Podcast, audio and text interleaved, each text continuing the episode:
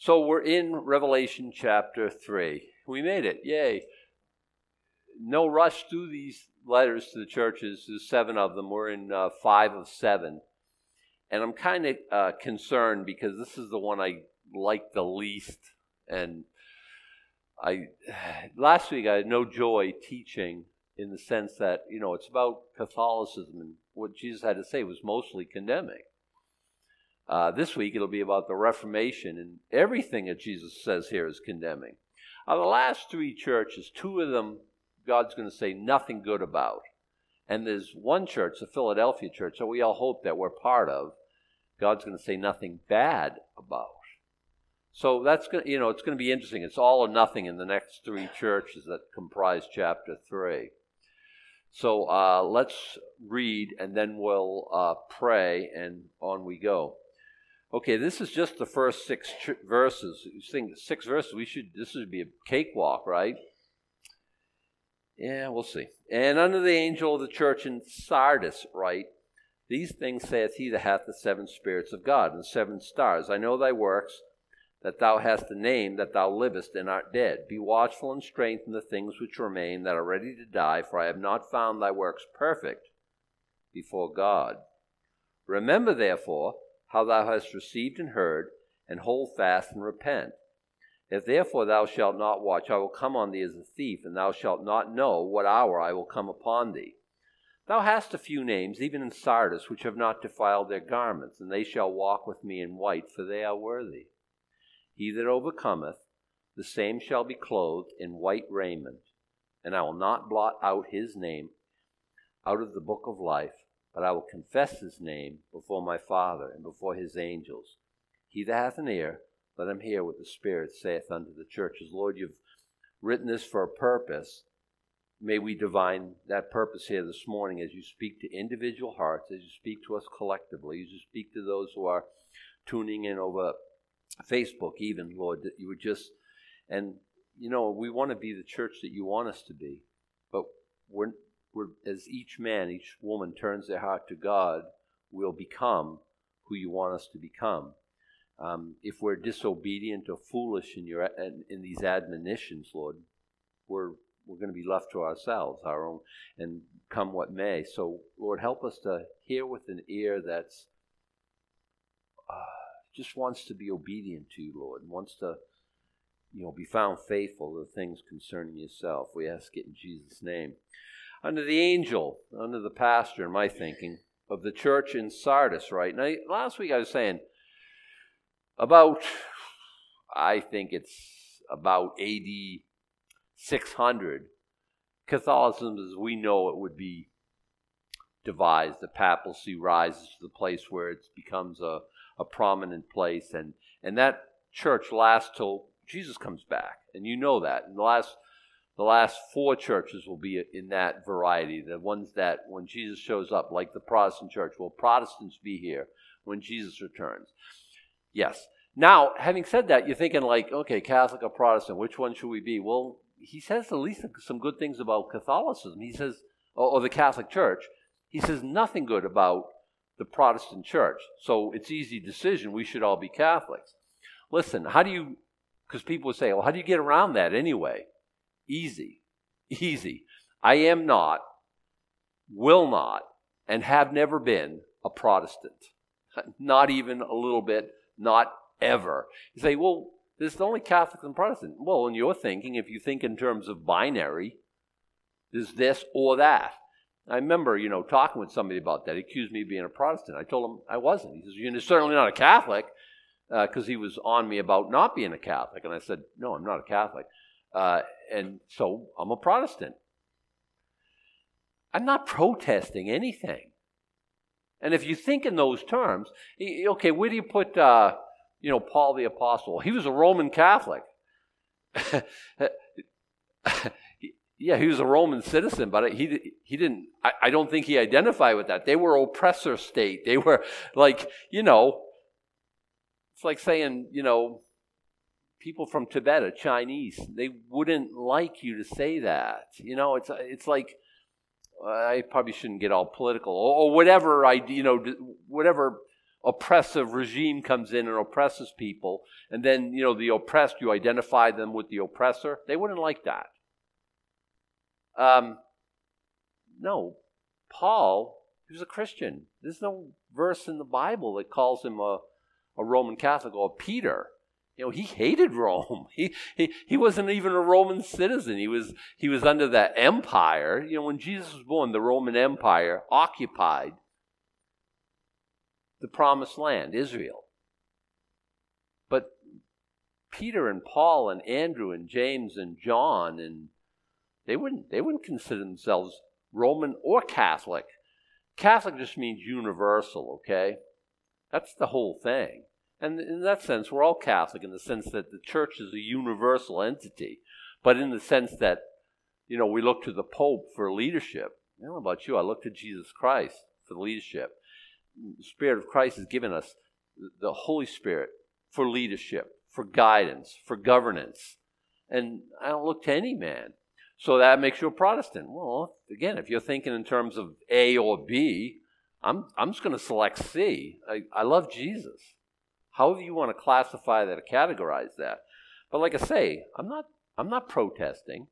I wasn't a monk who, you know, read uh, in Hosea, the just shall live by faith, and then just, you know, oh, this changes everything. And now I'm nailing, you know, 95 theses on the door of the Wittenberg church. That's not me. Now, that was Martin Luther's uh, portfolio, if you, if, you, his, if you didn't recognize that. And so we can kind of start, the Protestant Reformation starts properly 1517, but there was hundreds of years before that, there was, you know, the Waldensians, the, and, and many different groups who just were faithful to Jesus Christ outside what we would call the Roman Catholic Church. So now, that's how I get around the Protestant Catholic question. I'm not either one. And, and by the way, I would say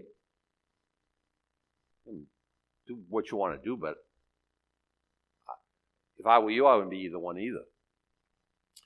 And the angel of the church in Sardis, you say, Adam, what does Sardis mean? Because uh, you said that the names are really important. I think I misspoke a couple weeks ago. I was talking about Sardis, and I said the name means name. No, no, that's not exactly right. The name is kind of okay, okay. Those say it means those escaping, or some people say it means remnant, but you can't really nail that down real hard because it's kind of ambivalent and is not really the word structure there. So it really depends on who you read and who you like depend on for commentary. Some say, well, this is verifiably scripture. It was a it was a stone that was in the breastplate of the high priest. So which stone? Which precious gem? See, again, we're not exactly sure. Um, some people say this this stone is this today. This stone is this, this but they don't have. That's not as crisp and, and as definitive as you would want it to be. It, it's just simply not. So there's really kind of a question about the origin of the name Sardis, uh, which I think is the point. I think is the point. It's a little bit ambivalent, and I think that is the issue. You have these things saith him, him that has the seven spirits of God and the seven stars. Okay, what are the seven spirits of God? Well, from Revelation 1, uh, we think that's the entirety, the, the complete spirit in heaven. Uh, some say, well, it's from Revelation 11, the sevenfold aspects of the Spirit of God. Select either one. I, I don't care. And by the way, whatever one you select, you're in good company. The mystery of the seven stars, which thou sawest in my right hand, and the seven golden candlesticks. The seven stars are the angels of the seven churches. Again, I think seven pastors. You could think angels in the sense of angelic beings. Again, choose either one. I'm, I'm fine with it. Um, so he's saying these things to a church that I know your works. Now that's how usually followed by like look at look at back in Thyatira verse 18, um, verse 19. I know your works, your charity, your service, your faith, your patience, your works. And the, the, the last to be more than the first. You're growing in these things. And we look at that. We say, that's a good thing. Look at the works. I know your works. You have a name that thou livest and not dead. Ouch! Where's the commendation? There's none. This is this is a fearful thing to me. This this this gives me nightmares. Okay, you wonder what keeps me up nights and praying and all nerved up and verses like this. You say you got a name. You're, you're, you're supposed to be like Life Church. I don't see it. And he's not saying you're on life support. He says you're dead. You're thinking, well, let's all go home and forget about it. Maybe this is us. Well, we don't know it's us, okay? Uh, I think there are elements of, of, of this in, in this church, and I think there's elements of the Philadelphia church, and I think there's elements of the Ephesian church, and I think there's elements of the Laodicean church and this church and all churches that I know. But don't be judgmental because I don't think it's about that. You know, um, you ever read a verse and says, you know, uh, don't be greedy of filthy lucre. And you think, oh, like that pastor back along who, you know, when he absconded with the money and he, oh, he was all about the money. I don't think that's how scripture is supposed to be read. I just get a verse and I assign it to somebody and I don't ever look in, there's no introspection. The unexamined life, they say, isn't worth being lived. It, it, it, I, I take the verses, I take them into heart, and Lord, is this, is this me? Are you talking about me? Is this what you're talking to me about? Is this what you want me to repent of? And I think it's a lot better way because we look at this and we can assign, easily say, well, this church is like that. And I'm going to do a, that a little bit, but it's not my heart. I'm just, I'm going to show you what the scripture says. But I don't want to be anyone's judge. At the end of the day, only Jesus judges. But I, I, I do want to illustrate what we're talking about here. I, I, know your works. Look at verse uh, 8. He's talking to the Philadelphia church. I know your works. Behold, I have set before you an open door. No one's going to be able to shut that door until I want it shut. What's open door? Ministry opportunities, most of us will say. And we'll talk about that next week. Does he set before Sardis an open door? No, I don't want you to spread your death cult everywhere. You're nasty. You're dead. You're corrupt. You're rotting flesh. It's all about flesh at Sardis. You think I want you to have an open door and share with everybody your death? Isn't it weird, strange, unexpected that the Lord of life would call one of his churches dead? I mean, isn't Jesus all about resurrection? By the way, there's hope for this church. Remembering Jesus is all about resurrection. Isn't it weird that he should say that to one of one of his churches? Again, remember this: we talk about church, like think about church like you would think about church. You're driving through a neighborhood, you've never been there before, and there's a big steeple. And on the outside it says, First Baptist, First Congregational, United Methodist Church of whatever town you're driving through. You think church. Is that a church in the sense of being a congregation of saints who are on their way to heaven. Well, some of them would be and some of them wouldn't be, but you don't know from the exterior, and you really don't even know from the name. You might have experiences. Well, I went to this church and this kind of church, this kind of church. Man, they are nothing going on there that I want to be, uh, you know, involved with. And again, we're being a little bit judgmental, but maybe say being fruit inspectors, however you want to say it. We're we're discerning some things. But we don't really know what's going on in the heart of somebody, and that's why at the end of the day we're not we're not judgmental. Yeah, but you you got a name, but you're supposed to be alive. And so when Jesus talking, he's talking about Christendom, like we would think of churches. He's not talking about the church, the bride of Christ, saved ones, necessarily. He's going to say Laodicea. Man, you make me want to throw up. You think he's saying that to his bride? And then he says, Behold, I stand at the door and knock. If any man hears my voice and opens up, I will come into him and sup with him and he with me. He's given an altar call to the church that he's outside of. You can't think of that as a Christian church, but you can think of it in the umbrella of Christendom again, okay? And that's what he's dealing with here. He's talking, to, you got a few people there who are saved in, in the vernacular, my way of thinking, but it's kind of almost surprising to find them there in that in that death cult. They're not a death cult like we're all about death and we want to spread death. It's just the idea of there's no life. It's not like they're purposefully trying to kill everybody. Uh, you ha- you say you you're, you're alive, but you're not. You're dead. Be watchful and straighten the things which remain. Because I guess some of them, some of it is on life support. Straighten the things remain. You wouldn't say that to a corpse, but you'd say that to a living entity. Now you're saying, you know, the problem is we can't control what kind of church we are. We can't control the report card that Jesus gives us. And I would say, au contraire. What, what's the sense of studying these things? Listen, were you spoken to by the Spirit of God when we talked about Ephesians? Were you challenged by the Spirit of God that you may have left your first love and you better think about, you know, coming to the front and re- regaining that love? Have you, did you think in those terms? You, did you pray in those terms? If we do, if we did, what a tremendous benefit that is. You weren't challenged by the Smyrna church because the church is being persecuted is, is a, always a pure church. But then, you know, we got to the church of uh, Pergamum, and, you know, there was that uh, Balaam doctrine there, and there was the, Jezebel doctrine in Thyatira, which had to do with sex sin and other things. And we, as the Spirit of God talking to you, you have an ear to hear. We do have a lot to say about our report card because he's going to judge accurately, and we're going to get the grades that we deserve. We're not going to be judged on a curve or anything like that. And what he says about us are the things that he probably should be saying about us.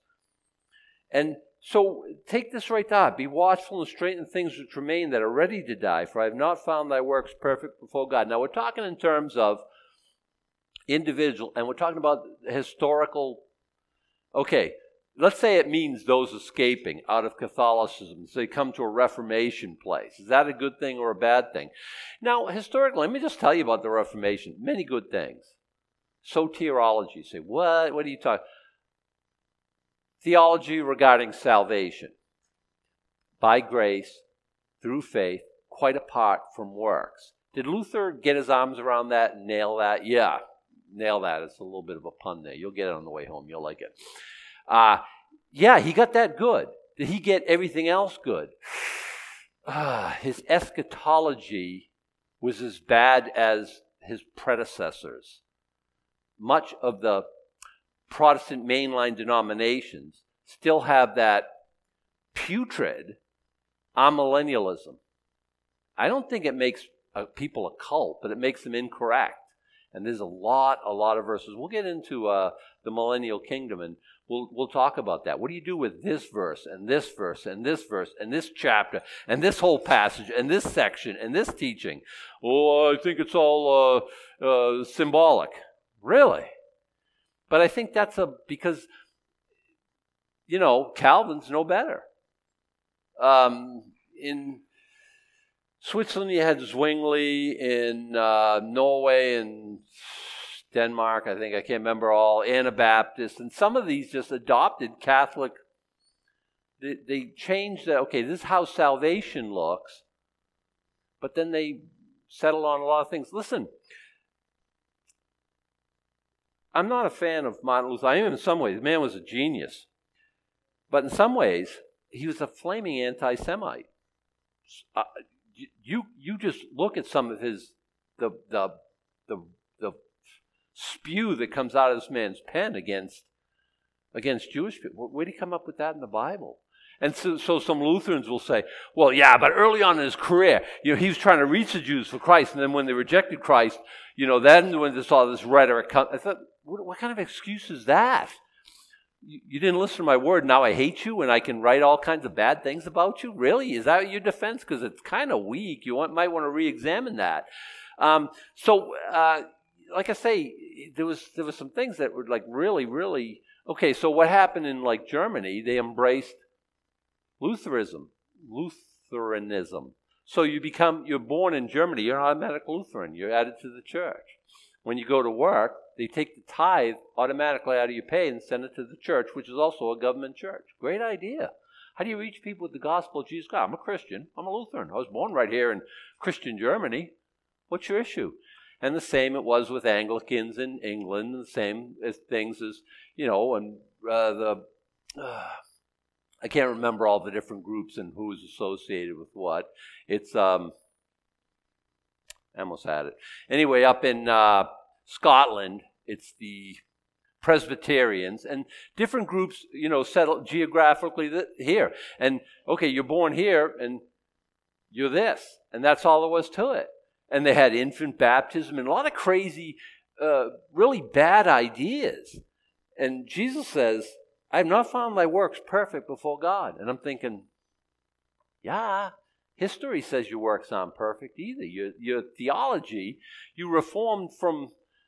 And by the way, you know, I, I, I will say on. I don't think Luther was trying to start a new religion. He wanted to reform Catholicism. He was a monk. He was in the Roman Catholic system, and he was a, a clergyman in it. How do you reform something that's when the Pope speaks ex cathedra, he couldn't make a mistake if he wanted to. Huh. How do you backtrack? How do you walk that back? How do you how do you reform that? I was perfect. I, everything I say is perfect. It's it's more word of God than the word of God is. Now you're telling me to I'm all messed up and I got to change it. Good luck. I mean, it never was going to work. It was, but his his Reformation, like I say, it fell short in so so many ways. And you can see that through the mainline denominations even to this day, and it's been hundreds of years. So in 1517, he nailed uh, 95 theses to the door of Wittenberg Chapel, and those were mostly against the selling, the buying of indulgences. What's an indulgent? Well, indulgence. Well, I'm gonna go out Friday night. And I'm gonna get pretty crispy. I you know I like to get all tanked up and you know hang out with my buds and throw dots and shoot pool and you know what I mean. So then you know probably a fist fight will ensue because I'm pretty mean drunk, and then uh, you know probably some lady of the evening will entice me because that's the kind of. But I know that's going to happen, so I'll buy indulgences, so it's going to be okay, and it's kind of like my free get out of jail card, and it actually is less time in purgatory time served because I came up with the denarius and paid my way out. You're thinking, that's wicked ungodliness. Yeah. And they built St. Peter's Basilica on selling of indulgences. And this man, Martin Luther, said, that is absolutely ungodly. Because that, that's correct. That's correct. So, you know, give him, give him that. Did he do everything right? No. Remember, therefore, thou hast received and heard. What? The gospel. Hold fast and repent. Repent is always the answer. Is a dead church. Can dead people repent? Yes, I did. I was dead in my trespasses and sin. I was dying. I was going to heaven. Spiritually dead. Dead, dead, dead. I repented. I asked Christ to forgive me. And he did. He, listen, am I the only one here? Some say amen or raise your hand or something. Is that, that happened to you too? Oh, see how it works? You were dead and now you're alive. How does that work? Because Jesus takes what's dead and breathes life into it. He's awesome. He's so awesome. Repent. When you find yourself wrong with God, just repent. I was talking to a good friend yesterday. He was talking about what a knucklehead he was. And I'm like, he's talking about what a knucklehead we were. I didn't argue with him because I know he was right. And I was telling him, you know, because we were talking about politics and stuff like Every once in a while, we end up there, don't we? I don't know how that works out. Anyway, I said, I'd vote for you for president right now. He says, Adam, I'm such a knucklehead. I said, I know. That's what I like about you you you get it. You totally get it. Listen, if I was president of the United States every day, I would spend like I would get up at like two in the morning. I would spend my all on my knees and just Lord, I'm gonna mess up today. I'm so gonna and I would just be like really cast on the Spirit of God, which you should be anyway all the time anyway. But if you understand you're a knucklehead, does the present administration run by people who know they're knuckleheads? Now listen, don't judge. I mean, Maybe, maybe not, right? Let God.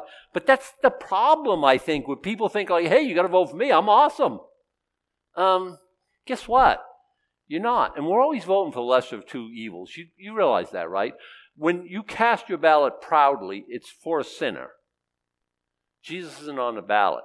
I'm going to be happy when he rules. Okay, he's going to just come. He's just going to set up shop and he's going to rule and reign. And we'll start seeing that in chapter 6, okay, when he opens up the scroll, which is the title deed of the earth, but we'll get there. It's going to be awesome. His rule and reign is going to be righteous. It's going to be wonderful. Is there any corruption on the high? Is there a deep state during Jesus' administration? Are there people behind the scenes, shadow government pulling strings? Not in Jesus' administration. Are we going to demand a recount? We are not. Is there going to be electoral college done away with? He's going to rule, he's going to reign, and he's going to have the right to do so, and it's going to be awesome. And by the way, we, we need a king. We don't need, you know what the problem with like I think you know communist government, I but I think also democratic government. We got level and levels and levels and levels and levels and levels of sinners, and we see corruption. Huh? Who would have thunk it? You know, it's kind of hard. So we'll, we'll, we'll, set the presidency right. We'll, we'll elect a man of God who's going to deal with senators and congressmen who are sinners, and the Supremes are made up of sinners, and the local whatever you got going here in Maine state legislature, the Senate, the governorship, the the local law enforcement people, sinners, sinners, sinners, sinners, sinners. That's how it works. And it's always going to be fraught with peril because people, sinners have a penchant to sin. It's always a problem. I haven't found your works perfect for God. Remember therefore how thou hast received and heard, and hold fast, repent. If therefore thou shalt not watch, I will come on thee as a thief, and thou shalt not know the hour I will come upon thee. This is very important, okay? You got to stay with me here.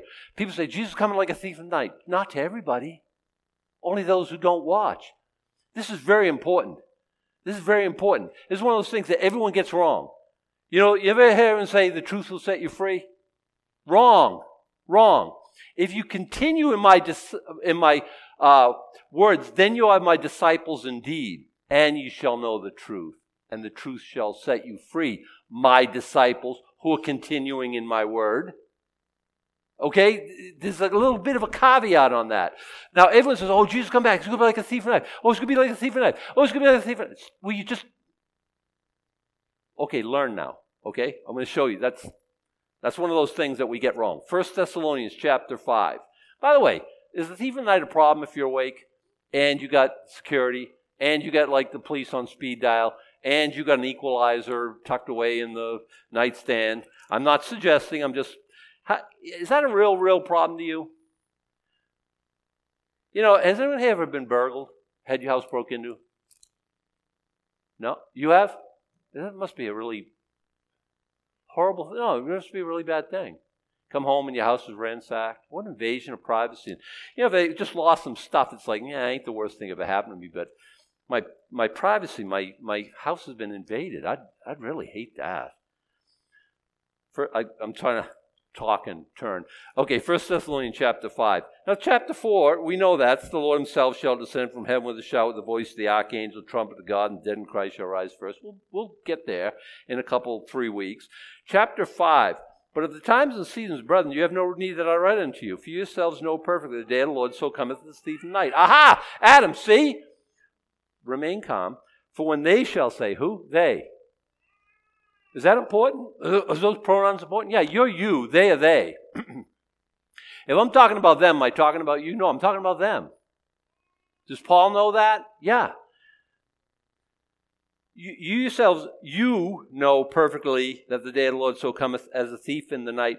For when they say peace and safety, sudden destruction cometh upon who? You? No, them. Is that obvious? That's, a, that's like a praise God moment in my thinking.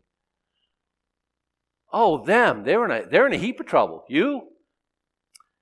Uh, let's keep reading because it, it's going to be a real blessing. Sudden destruction come upon them as travail upon a woman with child, and they shall not escape. Wednesday night was saying, maybe it was last Wednesday on the show, travail, birth pangs, labor pains are always emblematic of the tribulation. It's and when the Holy Spirit's talking about labor pains, it's a, it's symbolic of the tribulation. Okay, and what's ha- going to happen? They shall not escape. Are you going to escape? Well, of course you're going to escape. Them, they're not escaping. Why? Because they're them. They're not us. I mean, that's your, thank you. But ye, brethren, are not in darkness, that the day should overtake you as a thief. Now, somebody say amen about that. Listen, listen. Jesus coming like a thief in the night. And we're like, so?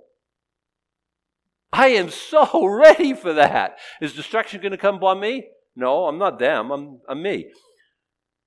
Brethren, you're not in darkness that the day should overtake you as a thief. Now, so when you talk about Jesus coming as a thief in the night, yeah, that's right, Scripture. But it's not a problem to those who aren't in darkness. You are the children of light and the children of the day. We are not of the night nor of darkness. Therefore, let us not sleep as do others, but let us watch and be sober. So you can never go to sleep, spiritually speaking, obviously. Obviously, right? For they sleep, sleep in the night, and they are be drunk, are drunk in the night. But let us, who are of the day, us Christians, be sober, putting on the breastplate of faith and love, for an helmet the hope of salvation. For God hath not appointed us to wrath, That's the most one of the most blessed verses. Because why is he not appointing us to wrath? Because you're not them, you're us. But to obtain salvation by the Lord Jesus Christ, who died for us, that whether we wake or sleep, physically, we should live together with him. Wherefore, comfort yourselves together and edify one another, as also you do. Revelation Jesus coming as a thief in the night. Is that a problem? Not today, people. it's coming. Those who are, you know, night people, oh my goodness, that's not going to go well. If you shall not watch, I will come upon you as a thief. Well, we're watching. We're never asleep, spiritually speaking.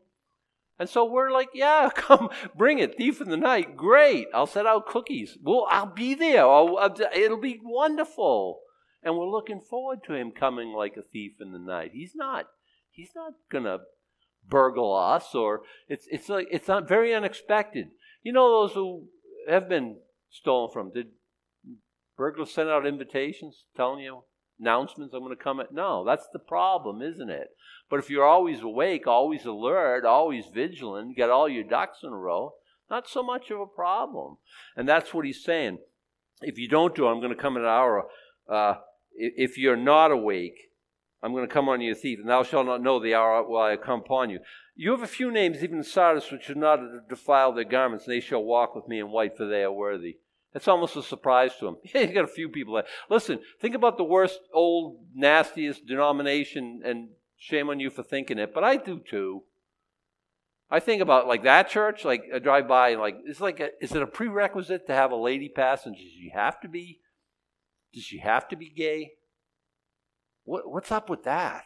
And if you go in there and you start interviewing people, you know, you're going to find some old crusty curmudgeon in the back who loves Jesus and is saved, and they've been there since they were born because their grandmother took them when they were a little girl or, or a young boy, and they've been there ever since just loving the Lord and probably grieved about what's.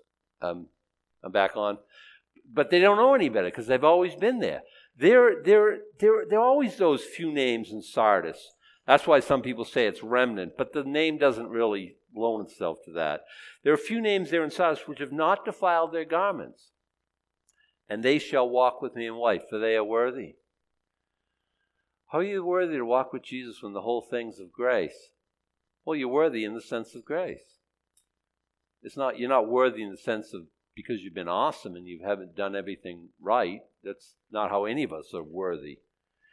And he gives us and that you should study that white all the way through. Um, you know, it's funny because this church of Sardis, it's I didn't talk much about the city. It's built on a plateau. And on three sides, it's impenetrable defense because it's built on a plateau. On the south side, there's a road leading up to it. All you do is guard the south side, and nobody's, that city's not going to fall. It's impregnable. And it fell twice. Uh, to Cyrus the Persian, who you know said to somebody, "Hey, listen, whoever finds a way into the city, I'm going to reward them handsomely." And Chuck Missler even knows the name. I can't remember. So history tells us that you know, one of the soldiers up above dropped his helmet, and then later on somebody saw him and he had his helmet back on. They think, well, how did he get that?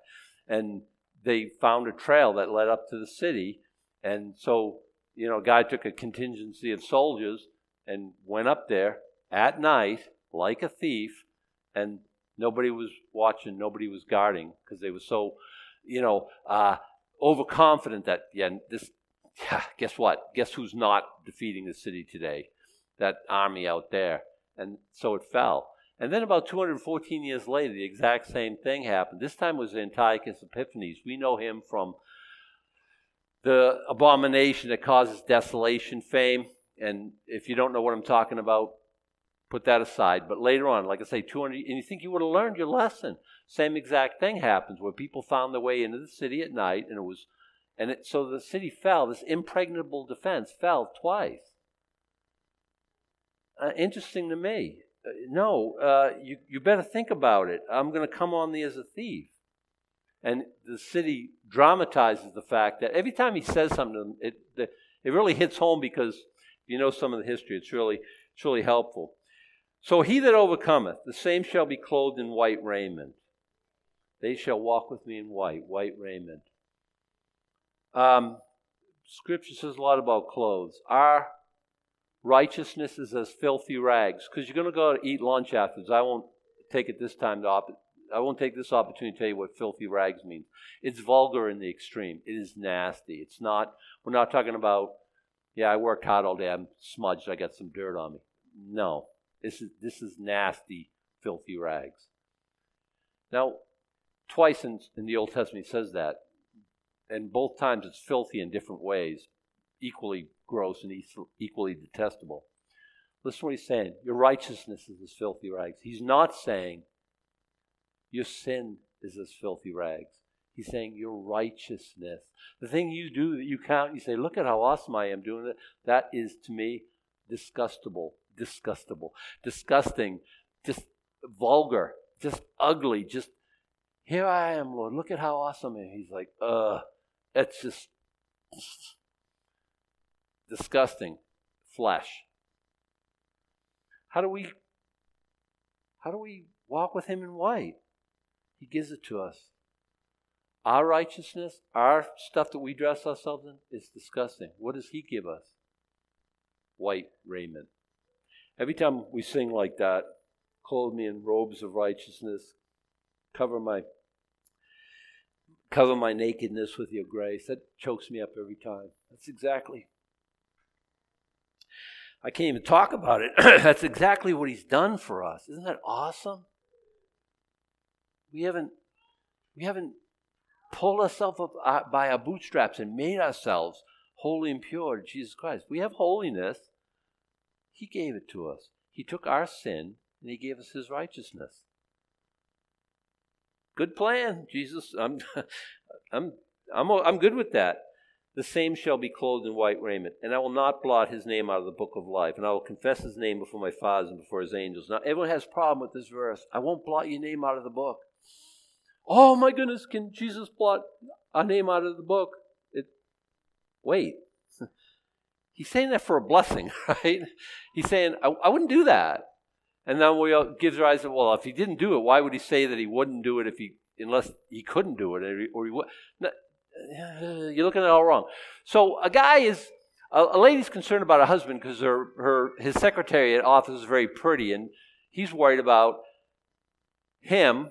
She's worried about him running off with the secretary, and she's he says to her, "Honey, I would never do that. I love you and you alone." What does he say that? To threaten her or to bless her? He's saying it to bless her. Adam, your analogy stinks. He might end up running away with the secretary after all. No, you're wrong. This is where my analogy is made. We're not talking about some guy. We're talking about Jesus Christ who has promised you, I would never do that. And he's saying this to bless your heart.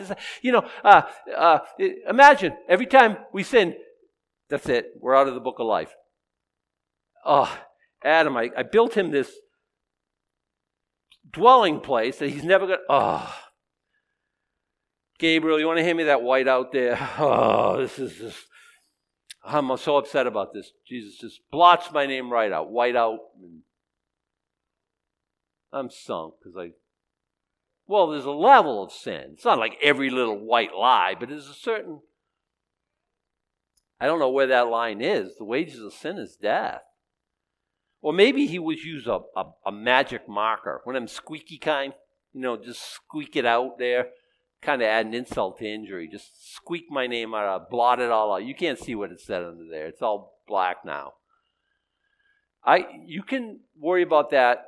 God bless you. I know this is a debatable. I know that. I know that. But here, and by the way, you can look at the book of life. Those names are written before the foundation of the world. And I said to you before, is it every name, everyone who's ever lived, written, and then he blots them out as they die without Christ? I, I don't know how it works, okay? I mean, I'm not even going to profess to, know that. I will not spend one iota worrying about Jesus betraying me or Jesus turned his back on me or Jesus. Now, you're saying you should worry about your own self. I do worry about my own self. And I know that in me lives no good thing. In the flesh dwells nothing good. I get that. I totally get that.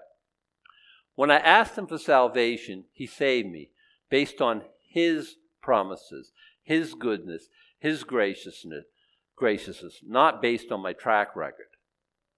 I trust him to save me. I trust him to keep me. If your message to me is trust him less and trusting yourself more, mm, I'm no. No. All I'm saying here, and that debate rages on. We've been at it for like 500 years since the Reformation and before that even. Um, we, we can talk about that all the time. Here he's saying, "Hey, I wouldn't, I wouldn't do that to you. I wouldn't. I'm, I'm, I'm good for my word. Don't, don't get worried about me blotting your name out of the book of life. Book of life, four times in the book of uh, Revelation, and other times it goes back all the way to Exodus, Leviticus, I think, where Moses saying, "Listen, um, if you go with us, good, but if not, blot my name out of the book." Remember that? the book of life it's specifically mentioned. It's Old Testament, New Testament. It's, it's a kind of a it's a real blessing. You can study that out on your own. Here, I wouldn't blot your name out of the book of life. No, rather, I will confess his name before my fathers and before his angels. Think of that when you're in heaven. You remember that old show Cheers, where you know every time Norm would walk in, the whole bar would go Norm. Imagine that in heaven, your name just walking in, and everyone knows you, and everyone loves you, and they're so happy to see you. And Jesus, yep, Father, let me introduce Adam. My my I can't talk about that. anyway. I'll confess his name before my Father and before his angels. Just let it hear what it's saying there.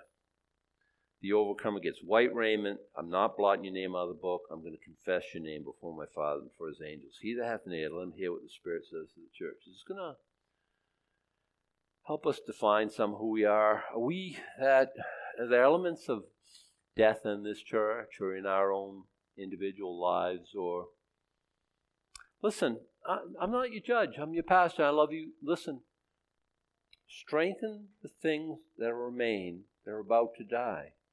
Be watchful. The whole problem with the sardis church is they weren't watchful. They were just resting on their laurels. They were, hey we got a name. We're the real deal. Jesus saying, Not so much. Remember how you have received and heard, and hold fast and repent. This whole thing's about holding on, keep on keeping on, steadfast, watchful. Those aren't bad words. Those aren't words that we haven't heard before. Jesus isn't asking anything unworthy of us. You know, the question about blotting your name out of the book how far do you have to go before you've gone too far? How close can I get to sin before I've stepped over? I got a better idea. How close can I get to God? How how how far away from sin can I get? How, I don't want to find the uh, the, the the the outer reaches of of what's okay. I want to get close to, as, to God as I can, and then we're never even going to worry about that. We're never going to concern ourselves with that. Be watchful. Um, so you were waking up early, you were reading the word, you were praying as a couple, you were what? What? I, I, your your life at one point was you were on fire for the Lord. You were so excited about things of the Lord. Now you're like, eh, yeah, no, I love Jesus. Uh, you know, whatever. I know this is true of you sometimes because it's true of me sometimes. I lose that that edge, that intensity, that fervor. Sometimes I let other things creep in. I let my life get busy or